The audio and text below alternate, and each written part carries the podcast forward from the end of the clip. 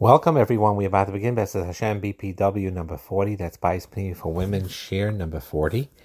Um, we're going to talk more about this PDF 100 Ways to Love Your Husband, his, uh, Your Husband His Way. Originally, the PDF is for the husband to love his wife 100 Ways Her Way. And it, it applies both ways. And if each works on it, it can really do wonders to transform a marriage and this is probably the last year on on this uh, PDF. But uh, it is really, really kedai to read it over, think about it deeply, and there's way more than a hundred ways. There's thousands and thousands of ways that you could come up with yourself. Be creative to create um, this um, act of love every single day, every single moment of the day, in so many different ways talks about here about if something he feels insecure about something to find out what he what it is so he could so you could soothe that insecurity.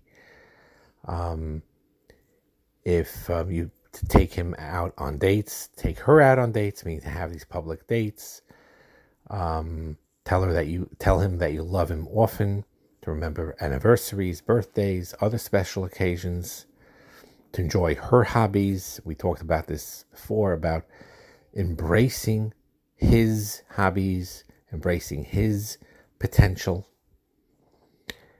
to give him a special gift from time to time, shared responsibility in the house. And then on page 45 on the top is a real big one.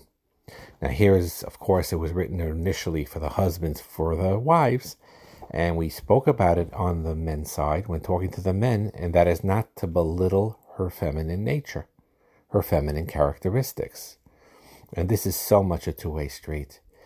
The husband needs to treat a woman with respect, not make these vulgar jokes or demeaning jokes, not to roll their eyes when they talk about the natures of women. You can have a certain certain healthy sense of humor, like we all have in good humor, but never to belittle her feminine nature, her sensitivity, her emotionality, and so on. And just like it applies for men to be careful and not to belittle the feminine nature of women, women at the same time need to learn not to belittle the masculine nature of men and this is what happened that created a tremendous decline and deterioration between in marriages and in family life with the feminist movements in 1960s where the women belittled the masculine nature. Things that were normal for a man to do that was honorable. As a husband they bashed the whole concept down and it created a tremendous deterioration a family structure and family life and strong family connections that kept the country alive and thriving. And it destroyed this feminist movement, destroyed destroyed our culture in this country. And it's so, so important. Just as it's important for men to appreciate women and their nature, women need to learn to appreciate the masculine nature of their husbands, to appreciate it, to understand it, and each need to understand each other's natures. And that removes so much misunderstandings and it removes so much agmas nefesh by understanding it, by respecting it, and not thinking that it's stupid or illogical or babyish, but these are part of who we are, and to learn about it so that we can navigate and communicate healthily in these ways a male with a female, a female with a male, husband to wife, wife to husband. The next one, the second to the top, extremely big concept as well. To let him express himself without fear of being called stupid or illogical. This is so, so important. Where your husband may want to express to you a certain idea, a concept, and your initial reaction sometimes is you'll tell them, This is ridiculous. This is stupid. Whoever thought of such a stupid idea? And let's say you were even right. It wasn't a great idea. Okay. But this is not how you express yourself. You acknowledge it and you could explain why you see it differently, but with respect So he should never ever be afraid to express his opinions to you. Otherwise, he'll shut down completely and you won't communicate. And then you'll feel bad why he never talks to me. He never talks to you because you just smashed him down when he said a thought or an idea. And what needs to happen is, is even if he says something that you totally don't agree with, or you see something in that 280 degree, 180 degree opposite direction, to hold on your to your emotions, and to be calm, and to have a dialogue with your husband about it. Why are you saying this? And let him explain. Then you can ask him a question. Do you mean this? Do you mean that? And then he'll express this, and then you'll go back and forth like, like a wanting to understand a wanting to understand. And even if the concept seems so weird to you, to take it seriously and with respect. Carefully choose your words, especially when you're angry. We could talk about this for hours and hours and hours, how you have to be careful with your words.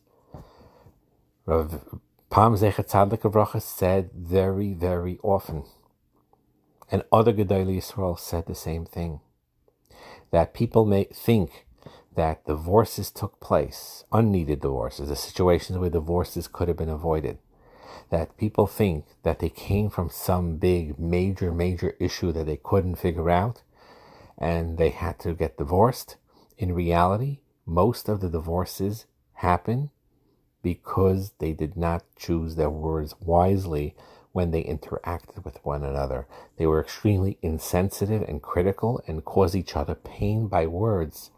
And that, that caused the rift in the relationship. Because when you have warm words and support and love and respect in your words, then even if you have a big, real crisis of a real big difference between the two of you, it will not break the marriage. It will make it maybe that you both really say, you know, we need help. Let's go to this person to help us out with this problem.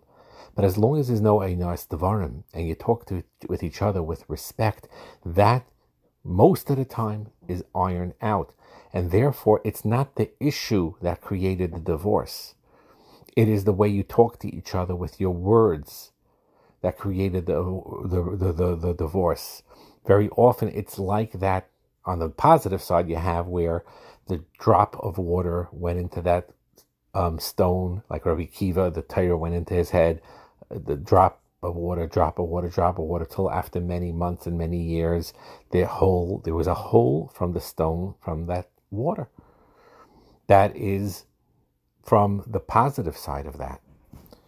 The negative side of that is is if you use your words in negative ways, you're wearing out the marriage, you're creating holes in the marriage, and then even a small issue is a big issue. So it's a very, very important yesod we're saying here. And if he, he, he Rav Pam said this many times, Rav the Miller said it many times, both of them dealt a lot with shalom bayis issues. And they both helped save marriages. Sometimes they saw marriages that did not work out, but their observations again and again, time in and time out, saying that yes, there are situations where there are bumps in the roads, where there's a real crisis that they have to deal with, but most of the time, the divorces, separations, and alienations and estrangements did not come from that quote unquote big issue, but came from the way they didn't talk to each other carefully with respect, especially when they were upset. Rule number one with that is, he says in the next one, part of Devarim is, sir, but even worse, not to criticize him in front of others. This can happen by a Shabbos table with guests. Each one has to be extremely, extremely careful. Without even realizing it, a husband could say a hurtful remark about his wife or to his wife with other people listening, and she gets embarrassed. And the same thing the other way around. She got upset about something, so told her husband in a louder voice, and the guests hear it, and he gets embarrassed and they need to respect each other. It's so, so important. It is very important to be sent. That there's one here about um, the, the, the concept of, of, of Shmiras Einayim. We will talk about it in a different share. To be sensitive to other people, uh, to surprise him by fixing a special meal. And then there's one here that's very important also to be sympathetic when he is sick and not feeling well, to care for him, to be sympathetic to him, and to um, take care of him and to be warm to him till he gets back on his feet. Not to dis- disagree with him in front of the children. You know, so this is an interesting topic where sometimes you could, in front of your children, have a conversation where you see things differently and they learn, maybe they learn from that, your children, on how to agree to disagree or how to talk to respect the father and mother when the parent when the kids listen they're having an argument and they disagree with something and they do it in such a menschliche way that maybe it is kedai to express your different perspectives just to show your children how you work out a problem. So there's two schools of thought of that and i guess you got to use your common sense. On one hand some may say never disagree in front of your children. Keep that behind closed doors all the time Another school of thought is as long as we're respectful and we love each other and we treat each other with dignity, we could disagree in front of our children because this shows them as chinuch how we resolve day to day problems in a menschliche, in a menschliche way, in a very calm, normal, healthy way. And reading read a book that he recommends to you and and and writing uh, him a poem about spe- how special she is, he is rather. So again, so that's all we're going to discuss. But this PDF is kedai to look at. If any of you have feedback to add to this list, to enhance it, that it is more aligned with the culture that that that, that we live in, uh, that would be very very helpful. Now we're going to shift to another area of let's say you know as wives that you deeply hurt your husbands. And you know that and you know you need to change. And your husband because he was hurt by you does not believe you. Decided yes i realize that i made my mistakes and i hurt my husband and i want to become better and you're working on becoming better. And sometimes you get frustrated because you let's say you caught yourself and in the last two weeks the last three weeks you've really really tried to be kinder and more loving to your husband, but he's not believing you. He doesn't believe you uh, that you changed, and he, he's weary of it, and he doesn't want to listen. You're, you're begging him to accept your apologies and to be more warm to you and to build it up, and he is very, very hurt. And he says, I'm, I'm not going there. I don't trust you. So the question is, is how to go about um, getting to a point where you're showing your husband evidence that you have changed. And one of it is, as wives, to carefully listen to your husbands without justification, without argument. In other words, if you hurt your husband, you acknowledge that you hurt him and don't try making excuses. Um, and to admit when you make a mistake, to admit when I was wrong and I hurt you and I shouldn't have. Unfortunately, in marriage, what happens is, is that husbands become a lot less important to their wives over time. Again, everything we're saying here, we talked about to the men on the opposite perspective because it's, it's a two way street, like we say all along. But there are reasons why a husband can feel less important to his wife. And what happens very often is is a wife, a husband comes in from work and she ignores him and is interacting just with the child and is cuddling the child, doesn't greet her husband at all, and ignores him more or less. Even if she prepared supper, he sits down, he eats, he doesn't eat, he just, you know, doesn't pay attention. And this is sad because, again, what happens is in the beginning of marriage uh, or by dating period, a, a, a, a, wife, a woman is is enamored with with her soulmate, with her husband in those earlier stages. There's a curiosity, there's a fascination. And the problem is that at some point after you're married, you become complacent. You say, okay, I hopped my zivug, he's he's mine now, and that's it. Cruise control.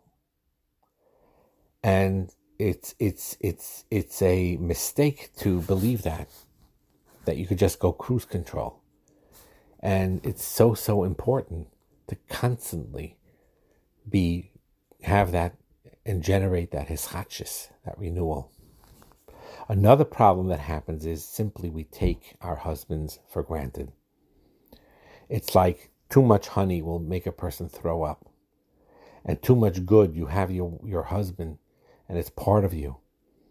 And and and and we just throw out that curiosity aspect, that fascination aspect when routine comes in and we we lose that interest in our husbands and in the potential of that beautiful connection that we could have with our husbands. It's important to, to break that pattern by choosing to be in his company, to encourage him all the time. And it can't be faked. You genuinely, genuinely need to do this and not neglect him. On the husband's side, we talked very much about not to neglect your wife. And on the wife here, we're saying not to neglect your husband. The problem is some wives may feel threatened because they feel if they give our husbands special treatment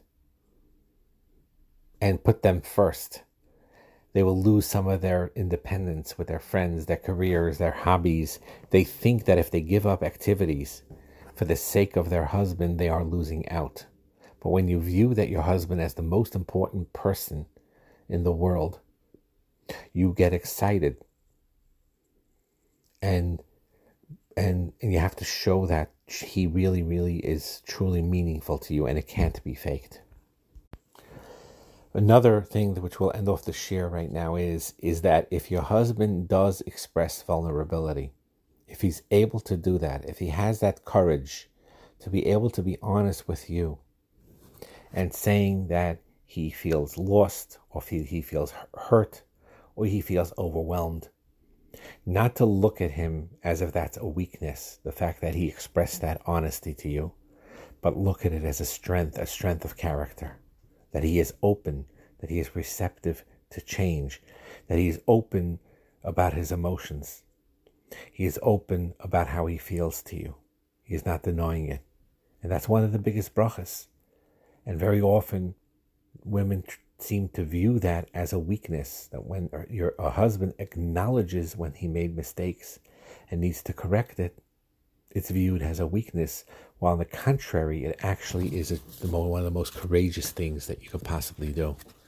So again, we finished this PDF, but please, I'm encouraging all to reread it and to practice. The practices there be creative in creating new ideas of how to go about this to love your husband in his own way. We talked about how in a marriage a husband could become less important um, to his wife and how we need to fight that trend and to create that hischadshus and not to take your husband for granted and to gain your your husband's love more and more by caring for him, by showing you're interested in him, and giving them special um, treatment and special sensitivity, and to recognize that they also are very vulnerable. And when they do finally open up to you, not to degrade them, but to allow them to, to express themselves freely. Bracha